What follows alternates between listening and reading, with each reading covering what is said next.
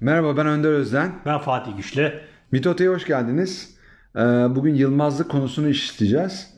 Ee, Yılmazlık konusuyla ilgili kısa bir giriş yapacağım. Ee, Hayatın Hakkını Vermek isimli e, kitapta e, Acar Baltaş'ın e, yeni çıkan kitabı psikolog. Burada şeyden bahsediyor özellikle. E, insanın e, işte e, farklı sermayeleri var hayatı boyunca edindiği ve e, olması gereken. İşte kültürel, sosyal, ekonomik sermayeleri var. E, bunlardan bir diğeri de psikolojik sermaye. Bu sermayenin ne olduğunu biraz konuşacağız. Neden önemli olduğunu konuşacağız. Kuşak araştırmalarında yapan Evrim Kur'an da bundan çok bahseder. Bu aslında pozitif psikolojinin kurucusu olan Martin Seligman'ın e, aslında yarattığı e, bir kavram. E, ve bu kavramda e, birden fazla e, elementi olan bir kavram. Belli e, özellikle o e, taşımak e, gerekiyor e, bu sermaye sahibi olabilmek için. E, bunlardan bir tanesi olumlu tutum ve iyimser, iyimserlik. E, diğeri umut. E, bir diğeri yılmazlık ve sonuncusu da e, öz yeterlilik e, özellikleri. E, ve bunlarla yine bağlantılı olan iki kavram daha var. E, bu kavramlara da e, değinmekte yarar göreceğiz. E, bir tanesi özgüven ve diğeri de öz saygı kavramı. E, özgüveni belki de bugüne kadar hiç duymadığınız şekilde e, anlatacağız. Yine bunu biz Acar Baltaş'ın Hayatın Hakkını Vermek kitabında e, okuduk. Bunu açıkçası e, Doğan Düceoğlu e, yine yeni kitabında e, Var mısın?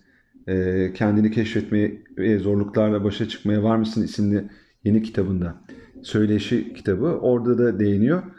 O e, özgüveni e, farklı e, anlatıyor ve e, oradan hemen öz yeterliğe geçiyor. Aslında öz yeterlilikte e, Acar Baltaş'la buluşuyor o tanım, tanımlamada. Bizim açımızdan da yılmazlık konusunu işlerken çok büyük bir öneme sahip olacak bu. E, ama biz özgüvende ters köşe yapacağız diye düşünüyorum. E, bu girişten sonra Fatih e, sen istersen e, kendince bir giriş yap ama e, psikolojik sermaye e, üzerinde de durarak başlarsak iyi olur. Evet yani e, daha önceki podcastlerimizde de söylemiştim ben. E, yıllar yıllar önce e, Martin Seligman'ın e, Öğrenilmiş İyimserlik diye bir kitabını okumuştum. E, ve o kitapta da Martin Seligman yani bugün e, toplumda da çok sıkça kullanılan e, öğrenilmiş çaresizlik kavramının da yaratıcısı aslında. Profesör doktor kendisi. E, hakikaten belli konulara e, belli e, iyimserlikle, bir olumlu tutumla bakıldığında hakikaten yani bizim e, toplumda da bir deyim vardır ya bardağın dolu tarafını görmek. E, işin aslında o dolu tarafını, e, o bize negatif gibi görünen olaydaki e, olumlu yönü e, bulabiliyor olmak lazım. Bu psikolojik sermayenin ilk e, ayağını oluşturuyor diye e, anlıyorum şeyin e, kitabından da. Sayın Acar Baltaş kitabından da. E, hakikaten de öyle. Yani e, şimdi e, toplum yapımıza baktığımızda yani aslında e, yani sosyolojik anlamda da birçok e, savaştan, kıtlıklardan e, çıkmış bir toplum olduğumuz için e, bir önceki podcastimizdeydi galiba e, bahsettiğim e, hep bir e, o olaylara e, negatif gözle bakma, olumsuz gözle bakma ve her an e, başımıza e, tehlikeli bir şey gelecek. Bu yani bir şey iyiye gidiyorsa da o o zaten bir şekilde tehlikeli bir duruma döner. Yani hatta bu konuyla ilgili toplumun içine yerleşmiş bir takım sözler var. Yani çocukluğumdan beri duyduğum yani çok gülen çok ağlar diye bir Evet. şey var. Yani genelleyen bir söz var. Yani aslında e, diyor ki yani şimdi sen gülüyorsun ama aslında gülme o kadar. Çünkü bu kötüye evrilecek zaten. Yani çok da ağlayacaksın. yani bakar mısın? Yani orada mutlu olduğun şey de bu böyle bir e, genelleme, böyle bir acayip bir söz. E, senin o andaki mutluluğunu da elinden alıyor. Yani olumsuza kanalize eden e, bir söz aslında. Böyle birçok söz var. E, bunlar da bizim toplum olarak yani yetişmiş taze olarak devamlı bir tehlikeye karşı açık halde olma. Belki geçmişten gelen e, göçebelik kültüründen de bir takım etkiler olabilir bu. Çünkü göçebe gidiyor bir yere yerleşiyor bir toplum. E, etrafında tehlikeler açık. Her an tetikte oluyor. E, onun başındaki kişi de işte şeyle e, söylemiş olduğu sözlerle e, o to, şey, toplumu göçebe kültürü e, yerleştirmekle birlikte o toplumu da yönetiyor. Bunlar örf deniyor yani sözlü kurallar. E, zaten yerleşik düzene işiniz zaman yazılı kurallar dönüşüyor. Yani bir şey var. E, olumsuza yönelik bir e, bizde bir bakış açısı var. İşte buradaki psikolojik sermayenin ilki onu olumluya çevirebilmek. Yani olumsuz gibi görünen bir olayda olumlu yönü bulabilmek. Bardağın dolu tarafını e, görebilmek aslında. E, ikincisi umut e, ikinci basamağını oluşturuyor. Ben toplumda bizim umut katsayımızın da aynı nedenlerle çok yüksek olmadığını görüyorum. Yani en ufak bir şeyde sağlanışta e, negatif bir şey gibi görünen bir olay başımıza geldiğinde daha beterini e, beklemeye hazır oluyoruz. Yani işte bir ekonomik kriz yaşıyoruz daha da kötüsü olacak falan filan gibi. Yani buralarda aslında e, işin e, bir yönüyle olumlu bir, bir ayağının da olduğu e, e, hayatta bir takım olumsuzluklardan sonra olumlu şeylerin e, e, bundan olumluya evrilebileceği yönde bir içimizde bir kanaat e, çoğumuz taşımıyor diye düşünüyorum. Yani bir de şey var yani e, geçmişimizde baktığımızda Hı-hı. aslında toplum olarak başarmış olduğumuz bir sürü de şey var. Yani çok büyük bir e, tam savaşlar e, ardı ardına gelmiş ama ondan sonra bir Kurtuluş Savaşı yapmışız. Ondan önce bir Çanakkale Savaşı var. Yani yedi düvele meydan okumuş bir e, toplumuz aslında. Bunu bizim dedelerimiz yapmış. Yani bir, bir başkası yapmamış bizim yerimize gelip bu topraklarda e, savaşmamış. Bizim atalarımız, bizim dedelerimiz yapmış. Aslında burada bir psikolojik anlamda baktığımızda bir tamamlanmış iş var. Yani o tamamlanmış iş de yani e, buradaki belki o e, şeylerin e, psikolojik yetkinliklerin dördüncü ay dediğimiz özeterliğe doğru götürüyor bizi. Yani o noktada biz as, aslında bir şeyler başarmışız. Çok büyük bir savaş e, yaparak yedi düvele karşı gücümüzü e, kanıtlamışız. Zaten e, şey bir toplumumuz yani e, pratik zekası yüksek bir toplumumuz. E, dış güçlerin de bir yönüyle yani imparatorluktan gelen bir toplum olmamız değil de e, bizden çekinme şeklinde bir durumu var. O yüzden zaten e, yıllardır e, bu genç potansiyel olan toplumumuzda uğraşıyor ister istemez dış güçler. E, o yüzden de kendi potansiyelinin bilincinde de yani özeterliğimizin e, çok da bilincinde e, olmadığımızı düşünüyorum ben e, bir şey daha vardı. Yılmazlık işte. Yılmazlık var. Yani evet bu aslında ikisi e, şey at başı gidiyor gibi geliyor bana. Yani o yüzden de yani bu şeylerde yani diğer 3 e, basamak haricinde bunlardan dediğim şekilde Seligman'ın da önerdiği şekilde olumlu yönde e, etkilenerek e, artık bir takım şeylerin e, geçmişte kötü gidişatlar olsa bile bir yönüyle e, her şeyin artık devamlı kötüye gitmeyeceğini e, bilincimizde olumlu yönelik bir değişim olduktan sonra e, geleceğe yönelik umut da bekleyebileceğimiz ve bu noktalarda yılmazlık göstermemizin gerektiğini ben düşünüyorum. Çünkü geçmişimizde yapmış olduğumuz o tamamlanmış dediğimiz şeylerde öz yeterliliklerimizde bu var. Evet. Yani bizim geçmişimizde bu var zaten. O yüzden de hemen e, olumsuz bir olayda e, işin daha da kötüye gideceği yönünde bir şeye çıkarımda bulunmak huyumuzdan biraz vazgeçmemiz gerektiğini düşünüyorum ben. Evet. Şimdi ben buradan biraz e, şeye gir, gireceğim. E, psikolojik sermayeyi biraz anla, anlatmak istiyorum. E, bunun oluşması için ilk önce zaten e, bu kavramın e, kaynağında yatan pozitif psikolojiyi anlamak lazım. Bu pozitif psikolojide e, bir tane e, Vietnam'da bir araştırma yapılmış. E, kötü beslenen çocuklarla ilgili. Ve araştırma 6 aylık bir fon e, ayrılmış.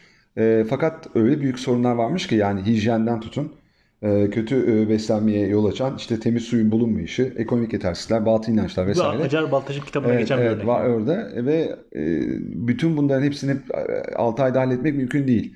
ve sonuçta bu fonda ayrılan yani bu, bu fonda yeterli olmayacak bu işi halletmek için. Bunu gören araştırma yapan kişiler çok farklı bir şekilde çözüm üretmişler ve demişler ki e, aynı şartlar altında e, çocukları sağlıklı olan e, ebeveynlerle gidip konuşalım. Bunlar Hı-hı. ne yapıyor?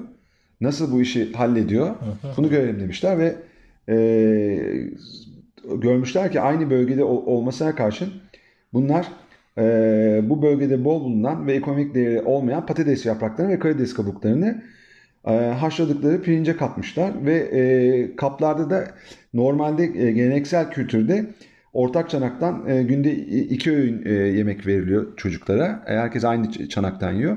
Bunlar çanaklara ayırmışlar. E, ve e, günde üç öğün e, yemek vermişler. E, ve böyle bak, bakıldığında hijyen açısından da aslında bir şey sağlamışlar.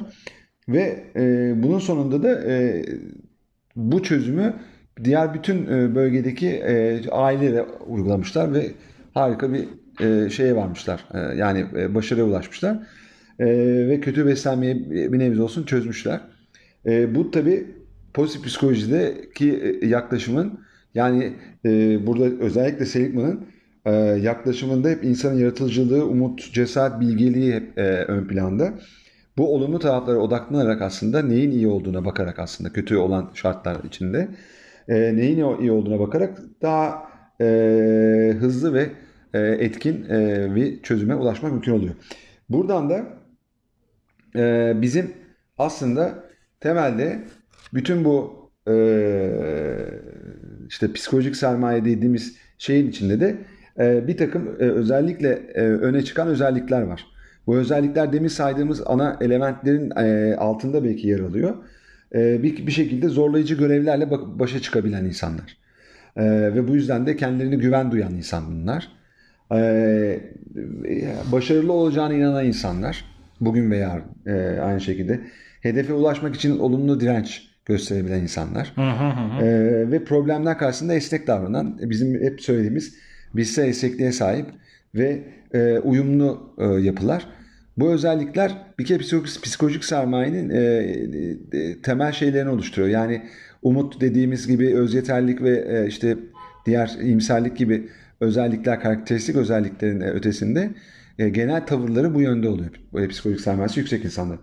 Bizim e, özellikle e, burayla yine bağlantı olan e, ve işte iş yerlerinde, kurumsal hayatta da çok fazla öne çıkartılan e, performans kriterlerinden hadise e, bu sermaye konusu altında irdeleniyor ve psikolojik sermaye konusu altında ve burada aslında performans, yüksek performans e, kriterlerinin aslında e, çalışanın yani kişinin özelliklerine, onun yapısına, doğasına uygun olmadığı, olmayan kriterler belirlendiğini ve bu kriterler üzerinde herkesin e, o e, eşit şekilde aslında e, şey yapıldığını, halbuki denklik yok e, o manada baktığında herkes farklı, biricik ve bu göz ardı edilerek belirlenen e, performans kriterlerinin hiçbir sonuç alınamadığı görülüyor.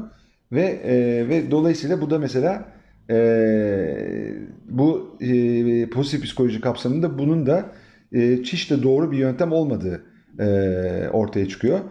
E, o yüzden de yöneticilerin birçoğu bu konuda hala e, bu gerçekleri bilmeyenler, pozitif psikolojinin haberi olmayan yöneticiler, liderler e, bu e, yanlış performans kriterleriyle e, insanları değerlendiriyorlar ve ona göre terfi ettiriyorlar ya da etmiyorlar. E, hayatlarını doğrudan etkileyen kararlar alıyorlar. E, bu noktada e, yılmazlık konusunda yılmaz e, olamayan ya da e, herhangi bir e, sorun çıktığında o sorunun e, düzeltemediğinde ya da yaptığı şeyin e, verimsiz olduğunu anladığında e, yılan insanlar e, genellikle aslında konfor alanında yaşayan insanlar oluyorlar e, Yılmaz insanların en önemli özelliği e, dayanıklı olmaları vesairelerini konfor, e, konformist olmamalarının e, temelinde şey yatıyor. E, bir şekilde e, mevcut e, alıştıkları koşulları e, değiştirmek için e, yeni girişimlerde bulunabiliyorlar, yeni şeyler yapabiliyorlar ve bunların her birinde hata yapma lüksünü kendilerine tanıyorlar. Ve bu e, deneme yanılma e, metodunu uygulayarak aslında bir yandan da e, çok daha iyi bir sonuca doğru gidiyorlar. Ve mevcut süreci e, adapte edip yeni duruma uyumlu hale getirebiliyorlar ve kendileri de uyumlanabiliyorlar tabii ki burada. Demin saydığım o bir takım özellikler vardı. O özellikler sayesinde. E, böylelikle e, zaten e, konformist olan insanların da yüksek performans çıkarması da yani yılmaz özelliği olmayan kendini e, saygı duymayan. Bu manada da öz saygı ve özgüven arasında şöyle büyük bir ayrım var. Özgüven özgüven e, kişinin toplumun ne dediğine bakarak e, edindiği bir şey.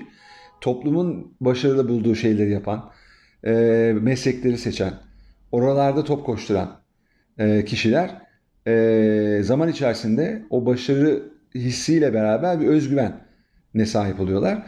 Ama öz saygı dediğiniz şey tamamıyla toplumdan bağımsız Yani mitotin etkisinde o, e, altında olmay olmadan kendimize verdiğimiz hesaplar sonucunda oluşan bir şey aslında. Yani ben e, hata yapma şeyine sahibim, lüksüne sahibim. E, bu hatalar e, yapsam dahi ben çok değerliyim. E, kendimi seviyorum e, ve o yüzden de hani bu yaşadığım şeyler e, benim için e, öğrenim fırsatları. E, o yüzden de ben hataları birer deneyim olarak kabul ediyorum diyen insanlar. Öz saygısı yüksek olan insanlar. Genellikle hata yapmaktan korkan, kendisini değersiz hissettiği için insanları bas, e, baskılayan veya işte kimseyi dinlemeden e, konuşan, e, haklılık şeması güçlü olan insanların öz saygıları dolayısıyla düşük oluyor. Çünkü onlar daha çok toplum düşüğüyle hareket eden, etrafındaki e, güç kültürüne e, eğer denetim odaklı bir de empati özellikleri korku kültürü de yoksa zaten yapısı da o yönde e, empatik vesaire değilse o zaman o gücü e, e, elde etmeye çalışıyor ya da o gücü daha güçsüz gördüğü insanlara karşı hı hı. uygulamaya çalışıyor. Bütün bunlarda baktığımızda bu insanlar aynı zamanda öz saygısı düşük olan insanlar. Öz yeterliliği dolayısıyla ve yılmazlık özelliği çok az olan insanlar. O yüzden yeni bir işe kalkışmaya, bir iş yerinde çalışmaya vesaire girişmek istemiyorlar. Şimdi ben bunda çok enteresan, ilgili bir şey, enteresan bir şey okuyacağım. Ee, iş yerinde başvuru yapıldığında e, hangi özelliklerin aslında aranması gerektiğine ilişkin yine bir araştırma yapılmış. Ve bu araştırmada e, konformist olmayan insanlara yani çocukluğundan beri okul hayatında vesaire insanlara aslında daha çok şans verilmesi ve bunun da ekonomik bağlamda ele alınmaması gerektiğini.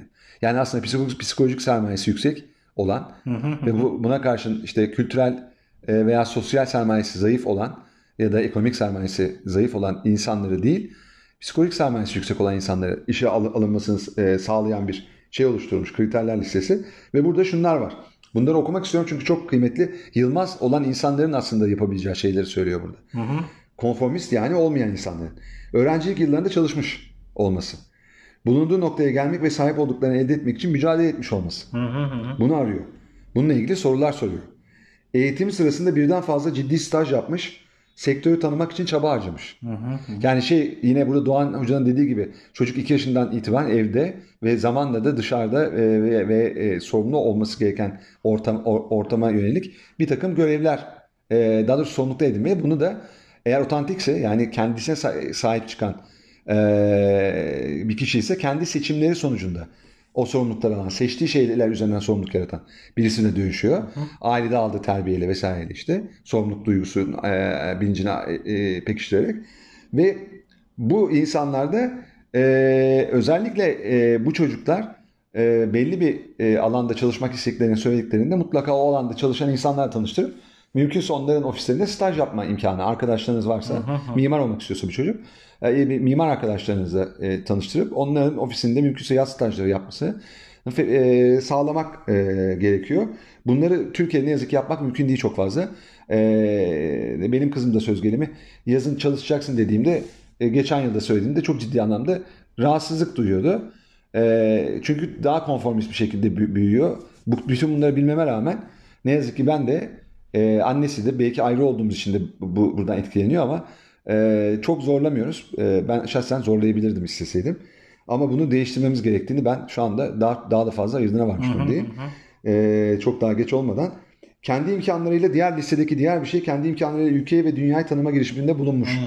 Şimdi mesela burada baktığında e, Yılmazlık'ta şöyle bir özellik var. Onu çok net söyleyeyim. Yılmaz da diyor ki e, mesela e, zorlukların üstesinden gelmek, başarısız olunca geri çekilip değerlendirme yapmak ve soruna başka bir açıdan yaklaşmak insanları yılmaz kılar. Yılmazlık ve mücadele özelliği kişinin gelecekte çıkacak sorunlardan çekinmemesini sağlar ve on, onları de evet sürekli ben yapabiliyorum ve Sorun bunları çözme, halledebiliyorum. O da evet genişlik. evet kazık yedim veya hata yaptım, iflas ettim ama ben bundan bir şekilde çıkarım ve e, değerlendiririm. E, bir e, objektif bakarım yaptıklarıma, değerlendiririm ve ona göre de e, gerekli öz eleştirileri de yaparak yapıcı bir şekilde yeni bir şeye dönüştürürüm onu e, diyebiliyor. O yüzden e, burada baktığımızda yani e, ülkeyi ve dünyayı tanımaya çalışmış bir çocuk, e, genç veya o işte o e, üniversite mezunu birisinin hiç bu şeyi yapmamış birisine göre çok ciddi bir fark olacaktır. Onun dışında yabancı dilini geliştirmek için çaba harcamış olması. e, belli kaynaklardan sertifikalar almış olması e, Udemy gibi, Udemy gibi işte e, yerlerden öğrenci kulüplerinde aktif görev yapmış olması ve sivil toplum örgütlerine e, hizmet etmiş olması.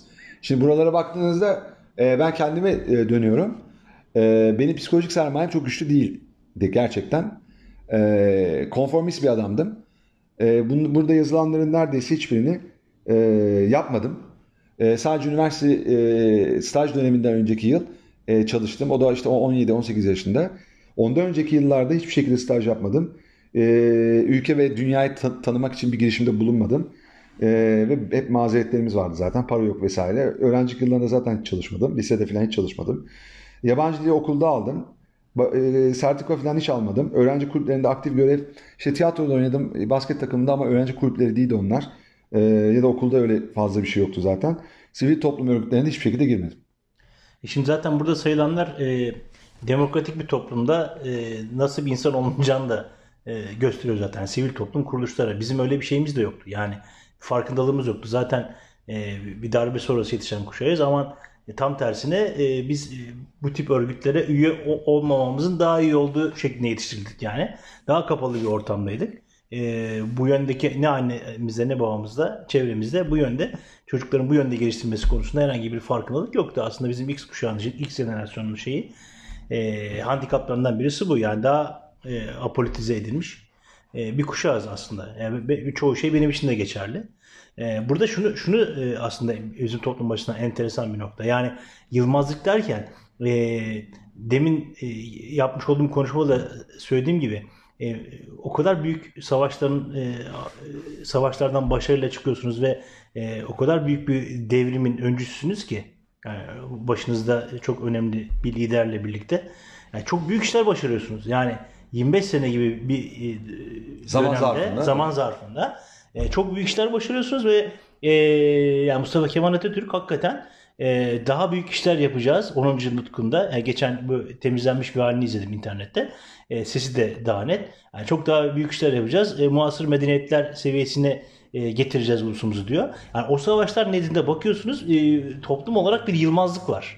Yani anlatabiliyor muyum? Yani hiç e, düşman karşısında eğilmeyen, başı e, öne eğilmeyen bir şey var. Ya bir takım çevreler işte padişahın etrafındaki çevrelerin hariç tutuyorum. E, toplum olarak, halk olarak, e, o dönemki asker askeri yapı olarak e, boyun eğmeyen bir yapı var. Şimdi e, Atatürk öldükten sonra yani e, kendi kuşağımıza da baktığımızda e, bunun e, aşağı doğru indiğini ben gözlemliyorum. Psikolojik anlam, psikolojik sermaye anlamında bahsediyorum. Yani e, e, çevreme de baktığımda, toplumun geneline de baktığımda bir umutsuz hava yani basamaklar olarak baktığımızda işte şey Yılmazlıkta işte ne olacak eski şeyler yok artık bitti falan filan gibi. Yani biz artık e, işte bizden adam olmaz abi gibi evet. önermelerle e, bir takım toplumun içinde negatif bakış açıları olduğunu ister istemez gözlemliyor. Şimdi bu niye oluyor? Yani e, geçmişte bir örnek var. Ama örneğin tam tersi bir davranış şekli var. Bana göre şundan oluyor. Yani e, bir kere burada bahsettiğim şeylerden birisi öz saygı. Hı hı. Artı öz sevgi. E, öz yeterlilik. Bunlar aslında e, şeyden kaynaklanıyor bence. Yani insanın kendisiyle ilişkisinin iyi olmasından kaynaklanıyor. Demek ki bizim aile yapımızda hani bir devrim de olsa yani dışarıdan gelen etki nasıl insanın içini direkt olarak değiştiremiyorsa e, bizde o cumhuriyete kadar giden devrim aslında toplumun iç dinamiklerini, e, aile yapılarını e, bir anda değiştirememiş. Değiştirmesini de beklemek mümkün değil bence. Bu bir e, zaman alacak bir süreç. Ve şu anda onun e, sancılarını yaşıyoruz. Değişim sancılarını yaşıyoruz diye görüyorum. En azından biz bu podcast yaparken bu noktaları gündeme getiriyoruz. Yani ama şu var yani geçmişimizde bizim toplum olarak insanlar olarak bir yılmazlık e, kültürümüz var aslında. Yani e, tabi bu bir dış güçlerinde bizim iş dinamiklerimizin de sayesinde e, zamanla bir yıpranmaya uğramış ama şu anda tekrar e, bu tip farkındalıklarla, bu tip kitaplarla e, tekrar ateşleniyor diye ben gözlemliyorum. O öyle de olması lazım zaten. Yani bu tamamlanmış zaten bizim tarihimizde olduğu için bu bilgilerle perçinlendiğinde aslında bizim e, yılmazlık kültürümüzü en zor şartlarda bile ben devam ettirebileceğimizi düşünüyorum. Sadece bu farkındalığa ihtiyacım var. Kendimizle olan ilişkimizi geliştirmeye ihtiyacımız var. Kendimize öz saygımızı geliştirmeye ihtiyacımız var. Çünkü öz saygısı olmayan bir insan e, zor bir duruma geldiğinde de, demin demiş olduğum gibi yani ben burada hata yaptım. Bu hatamın sorumluluğunu alıyorum. e, buradan bu sorunu ben nasıl çözerim, buradan nasıl çıkarım gibi bir şey olması lazım. E, psikolojide olması lazım. Bu da ancak öz saygıyla ve öz sevgiyle ve öz şefkatle sağlanabilir. Bu bunların toplumuna baktığımızda bu da insanın kendisiyle ilişkisinin iyi olması. Yani kendisiyle ilişkisi iyi olan bir insanın yapabileceği bir şey. Ama bizim toplumun aile yapısına baktığımızda e, insanların içindeki öz sevgi ve öz şefkat, öz saygı tam anlamıyla verilmiyor. Çünkü koşullu bir sevgi var. E zaten dışsallaştıran e, ve denetim odaklı bir korku kültürü geneline yayılmış durumda. E, bu yapılar e, ister istemez konfor alanında kalan, hata yapmaktan korkan, e, yapmış oldukları eylemlerin sorumluluğunu almayan e, yapılar ortaya çıkartıyor. İnsan yapıları ortaya çıkartıyor. Şimdi bu insanların ister istemez e, öz yeterli ve e, dayanıklı şemalarına sahip olabilmeleri bana göre e, kolay değil. Yani çok zor. Evet. Ee, işte bu farkındalıklarla kendimize dönüp bu eleştirileri bu tip programlarla yaptığımızda bana göre bir takım insanlara aslında bizim geçmişimizde bu yılmazlığın olduğunu e, anlatarak bundan sonrasında da o e, tamamlanmış işleri basamak yaparak bizim bu yılmazlık e, potansiyelinde daha büyük işler e, yapabileceğimizi söyleyebilmek lazım. Mesela şey var yani spin-off şirketler dediğimiz bir şey var. Yani e, adam kendi şirketi altında başka bir şirket kuruyor e, bu yıkıcı buluş dediğimiz buluşları yaptırabilmek için. Oradaki çalışan e, kişiler de işe aldığı kişiler de diyor ki yani siz e, çalışın bu konuda proje üretin. Proje isterse patlasın yani. E, önemli değil ama siz devam edin. Şimdi e, konfor alanından çıkamayan, kendine öz saygısı olmayan, yapmış olduğu hatalardan ders almayan bir insanın bu spin-off şirketinde çalışabilmesi mümkün mü? Tabii. Ya şey yapacak, boşlayacak ya sorumluluğu üzerine almayacak. Nasıl olsa hata yapmama izin verdiler. O zaman ben öyle hata yapıp devam edecek. Veya e, hata yapmaktan çekinerek e, o e, deneyimlerinden ders almaz bir boyutta e, buradaki yaşamını sürdürecek. O yüzden e, artık dünyanın gidişatı da bu yılmazlık ve sürdürülebilirlik üzerine gidiyor diye düşünüyorum. Bizim buralardan, bu e, konuşmalardan, bu kitaplardan kendimize dersler çıkararak e, psikolojik sermayemizi e, en iyi şekilde geliştirmemiz gerekir diye e, kanaatindeyim. Evet. Yani şeyden ben biraz daha Yılmaz'lığa burada daha derinlemesine e, bakarsak şöyle bir şey var bir de e, bana göre. Yani şimdi şöyle bir tanım var mesela Yılmazlık hedef ve e, başarıya odaklanarak mücadeleden vazgeçmeme becerisidir. Yani hedef ve başarı odağı ve mücadele etme hevesi ve bundan da vazgeçmeme yani sonuçta. Şimdi burada baktı, baktığımızda e, başka bir şey de şurada öne çıkıyor. E, bu psikolojik olarak yani Yılmaz olan insanlar bir kere belirsizliklere karşı tahammülü olan insanlar. Evet belirsizlik katsayısı yüksek. Şimdi, şimdi hayat e, orada da hayatla ilgili şunu söylemek lazım. Hayatlar hayat e, belirsizliklerle doludur. E, hayatımızdaki belirsizlikleri e, yine hayatta olduğu gibi onları da olduğu gibi kabul etmediğimiz sürece her şeyi belirli hale getirmek isteriz. Ego aslında o bizi o hale evet. getiriyor yani kendimizi korumak bazında. A- aynen ve ve bu belirli hale getiremediğimiz her türlü belirsizlik ilişki hayatımızda, özel hayatımızda, iş hayatımızda her noktada e, ya da terfi edecekken terfi e, etme, edilmeyi beklerken e, burada oluşacak bir zaman e, şeyi e, uzaması vesairesi bunların bir ertelemeler bunlar hep mahveder o insanı. Çünkü o noktaki belirsizlik e, onun için e, ortadan kaldırılması gereken bir engeldir. E, ve onun için e, onun için çok ciddi bir e, mesai harcar hatta. Sorar, soruşturur, arar, e, taciz eder vesaire. Fakat bunu bekleyebilen bunu e, bir, bir inançla zaten bunu yapabilen. Çünkü öz yeterlilik de bir inanç gerektiriyor. Bunların hepsinin arkasında bir inanç var aslında. Yine değerler ve inançlar sistem aslında. ee, yani aşkınlık dediğimiz kısım. O aşkınlığı bir kere insanın sahip olması lazım. Ee, ve bu bağlamda da e, işte eğer biz bu belirsizlikleri veya olumsuz durumları e, temkinli bir iyimserlikle değerlendirmekten uzak durup e, ne çok ya nasıl olur demek ne de hiç olmayacak ya bu gibi bir şey içine e, girmeden daha temkinli arada e, bir noktada durup e, olan olayları gerçekten gerçekçi bir şekilde e, objektif bir vizörden e, bakarak değerlendirdiğimizde biz aslında e, iyimser olmaya devam edeceğiz. Hı hı hı. Dikkatli ve tedbirli olacağız. e, ve haddinden fazla bir şey bekler durumda kalmayacağız. Oluşan belirsizliğin de e, sürecin hayrına olduğunu düşüneceğiz. Hı hı. Ve o süreç diyelim ki istediğimiz gibi olmadı. Yani biz buradan çıkamadık. Umudumuzu koruyacağız. Ama umudu korumak için de şu var. Atatürk'ün de en büyük özelliği umudunu hiç yitirmemiz. Her zaman umut e, olduğuna inanan, e, umudunu koruyan bir insanımız. Bunun da aslında içinde bir takım parametreler var. Öyle ben umu, çok umutlu bir adamım. Tabii tabii. Umut, um- büyük bir umut taşıyorum ben gelecekle ilgili. Ben işte- Oturduğun yerden Ha, değil o yani. değil. Orada üç tane, orada da üç tane şey var. Onu da söyleyeyim yeri gelmişken. Ee, mutlaka bir şey olması lazım. Bir amacın olması lazım. Bir yükün olması lazım. Bir şey yapmak, değiştirmek, yıkıp e, bozma, bozup düzeltmek iste- iste- istiyor olman lazım. Ee, işte bizim hayati mevzularda Özgür'le Ali'nin dediği gibi bir derde evlat edinmek, yaratıcılığın temeli. Bu anlamda umudu korumak için bu yaratıcı e, e, zihinsel faaliyeti aslında sürdürüyor olmak lazım. Bu özelliğe sahip bir insan olmak lazım. Ve o umudu korurken e, a- e, amacı belirledin. E, Ondan sonra bir hedef olması lazım. Bir gideceğin bir yer olması lazım. E, bu amaca bağlı olarak oluşturduğun. Ondan sonra da bir yöntem belirlemen lazım. Yani bir yolun olması lazım. Bir güzergahın olması lazım. Öyle gidip kafana göre bugün ben e, bu e, amaçla ilgili e, X işi yapacağım. Yarın Y işi yapacağım ama Y hiç X ile ilgili bir şey değil. Ee, ve 10 gün sonra tekrar ben ana e, şeye döneceğim, amacıma döneceğim falan. Yo, öyle olmuyor işte. Orada umudu gerçekten e, muhafaza etmek için umudu taşıdığınız konunun aslında e, süreklilik arz eder biçimde e, hayatınızda e, o hedefi hedefe dönük olarak e, yaptığınız e, eylemler silsilesinin e, sürekliliğine bağlı e, olması gerekiyor. E, eğer böyle değilse e, ne yazık ki kişi zaten yılmaz da olamıyor e, psikolojik olarak.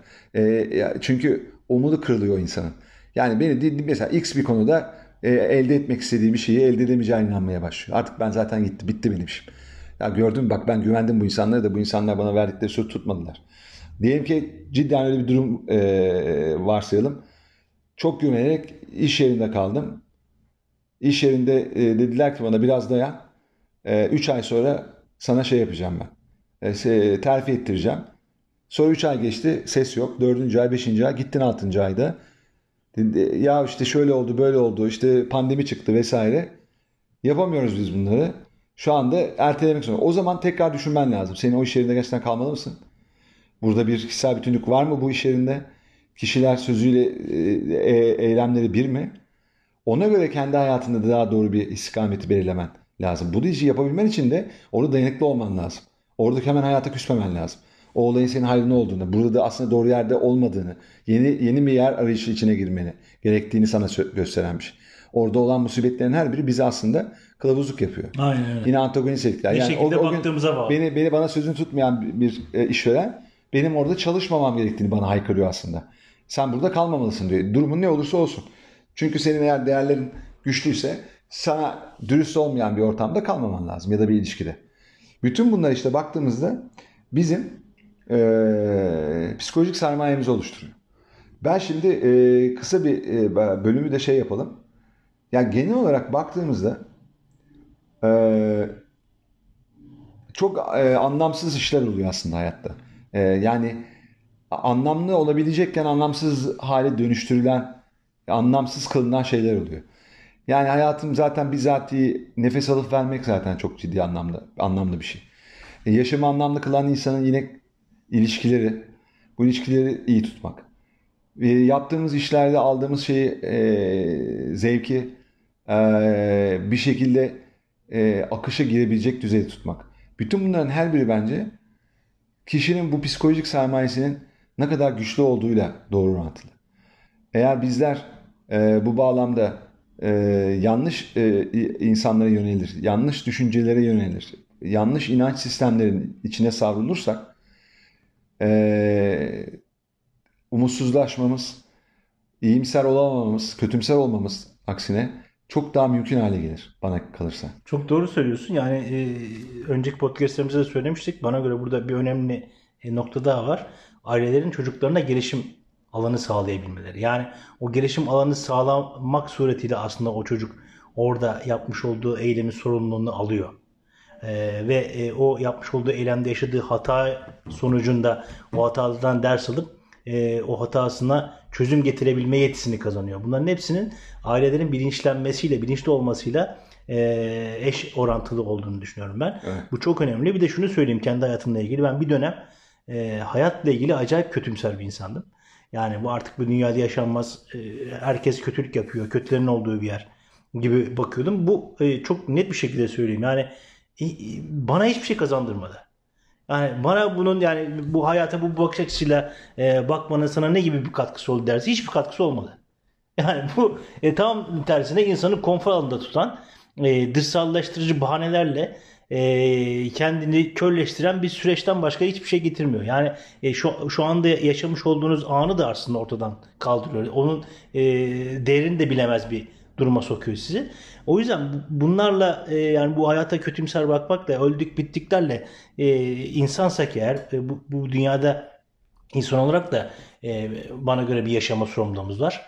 Yani geçen bir podcastında Doğan Hoca söylüyor. Yani bir taksi şoförü demiş ki bu dünyaya geldik insanız bari e, daha iyi e, olabilmemiz için, daha iyi insan olabilmemiz için mücadele etmemiz lazım gibi bir şey söylemiş. Yani bir taksi şoföründen bunu duymak e, beni acayip derecede mutlu etti diyor. Hakikaten de e, bu dünya içinde böyle bir varlıksak diğer varlıklardan farklı olarak düşünen, çabalayan, sorgulayan bu, bu, bu tip yetilerimiz varsa hakikaten bizim de bu dünyada olmamızın bir anlamı olması lazım. Bir amacımız, bir hedefimizin olması lazım. Yani e, bir de şunu görüyorum yani demin saydın e, bir öğrenci işe alırken olması gerekenleri. E, oradaki özellikler aslında o dediğim gibi o sorumluluk alanında e, çocuğun gelişimiyle e, ailesi tarafından en başta verilebilecek özellikler. E, çocukta o özellikler olmadığı zaman yani o deneyimleri o konfor alanında kalarak yaşayamadığı zaman bende de olduğu gibi hayatta ne yapacağını bilmeyen bir modda hayatın içerisinde o risk alanına girmekten korktuğu için ister istemez hep başına bir tehlike gelecekmiş gibi düşünüyor. Ve o evet. da onu ister istemez olumsuza odaklıyor. Tabii. Zaten geçmişten gelen bir kul yapısı, evet. toplumundaki insanların süje haline getirme modu var. Bir dayanıksızlık, boyun eğicilik şemaları gelişmiş. Ee, o yüzden de ben buradaki bu konu itibariyle bizdeki bu handikapları bu olarak görüyorum. Yani önce bir sorunun temelini bulup e, sorunun kaynağını e, inip doğru sorularla bulabildiğimiz zaman zaten onun çözümü de gelecektir. En azından belki bu podcast bunu sağlar diye düşünüyorum. Ee, bizim bunları değiştirmemiz lazım. Bu aşılarını değiştirmemiz lazım. Ya burada şey de var tabii. Şunu da e, herkesin e, bence hatırlamasında ve farkında varmasında büyük yarar var.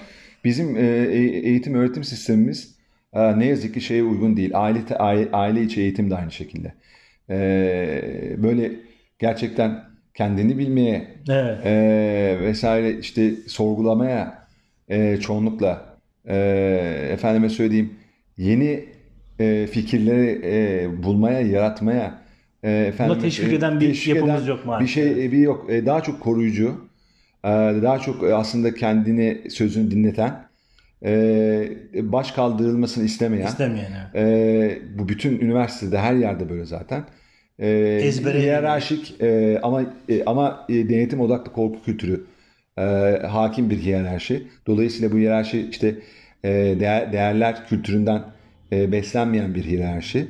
O yüzden de orada sen ben var. Biz bilinci yok. Evet. Bütün bunlar olduğunda insanların zaten psikolojik sermayesinin güçlenmesi, efendime söyleyeyim ailesine karşı yılmazlık sergileyebilmesi, hayatındaki e, gelişen e, e, olayları içinde Yılmaz e, davranması ne yazık ki mümkün olmuyor. Yani temelde aslında biz e, aile içindeki terbiyeyi bireyden başlayarak onların e, eğitim öğretimine dikkat ederek ve bu sistemi değiştirmedikçe ne yazık ki e, ve temeli korku kültüründen sevgi kültürüne e, dönüştürmedikçe bunlar zor. Ama bizler kendi çapımızda etki alanımız içerisinde. etki alanımız içerisinde biz kendimize yardım ederek yaptık. Kimisi terapi alıyor. E, kimisi e, eğitimlere gidiyor, seminerlere gidiyor. Kimisi efendime söyleyeyim şamanların yanına gidiyor. e, kimileri e, Budistlerin yanına gidiyor. E, bir sürü yoldan kendisine e, ulaşmaya, öze, özüne e, keşfetme yolculuğuna çıkıyor. E, bence zaten e, yani yaşamın anlamı da burada. E, bizler e, kendimizi aşan, kendimizin ötesinde bizim için daha üstün e, bir yarara hizmet eden bir noktada hayata bakamadığımız sürece e, ne yazık ki bireysel düzlemde aldığımız eğitim ve öğretim şeyi kapsamı itibariyle biz belirsizliklerden hoşlanmayan insanlar olmaya devam edeceğiz. Konfor alanı alanı alanı içerisinde yaşamayı normalleştiren insanlar olacağız. E, ve çoğunlukla da yargılayıcı bir e, toplum olduğumuz için de E, çünkü e, çok yüksek ego, sağlık egosu kuvvetli bir toplumuz. E, bu da korkudan geliyor zaten. Korku kültüründen geliyor. Denetim odağından geliyor.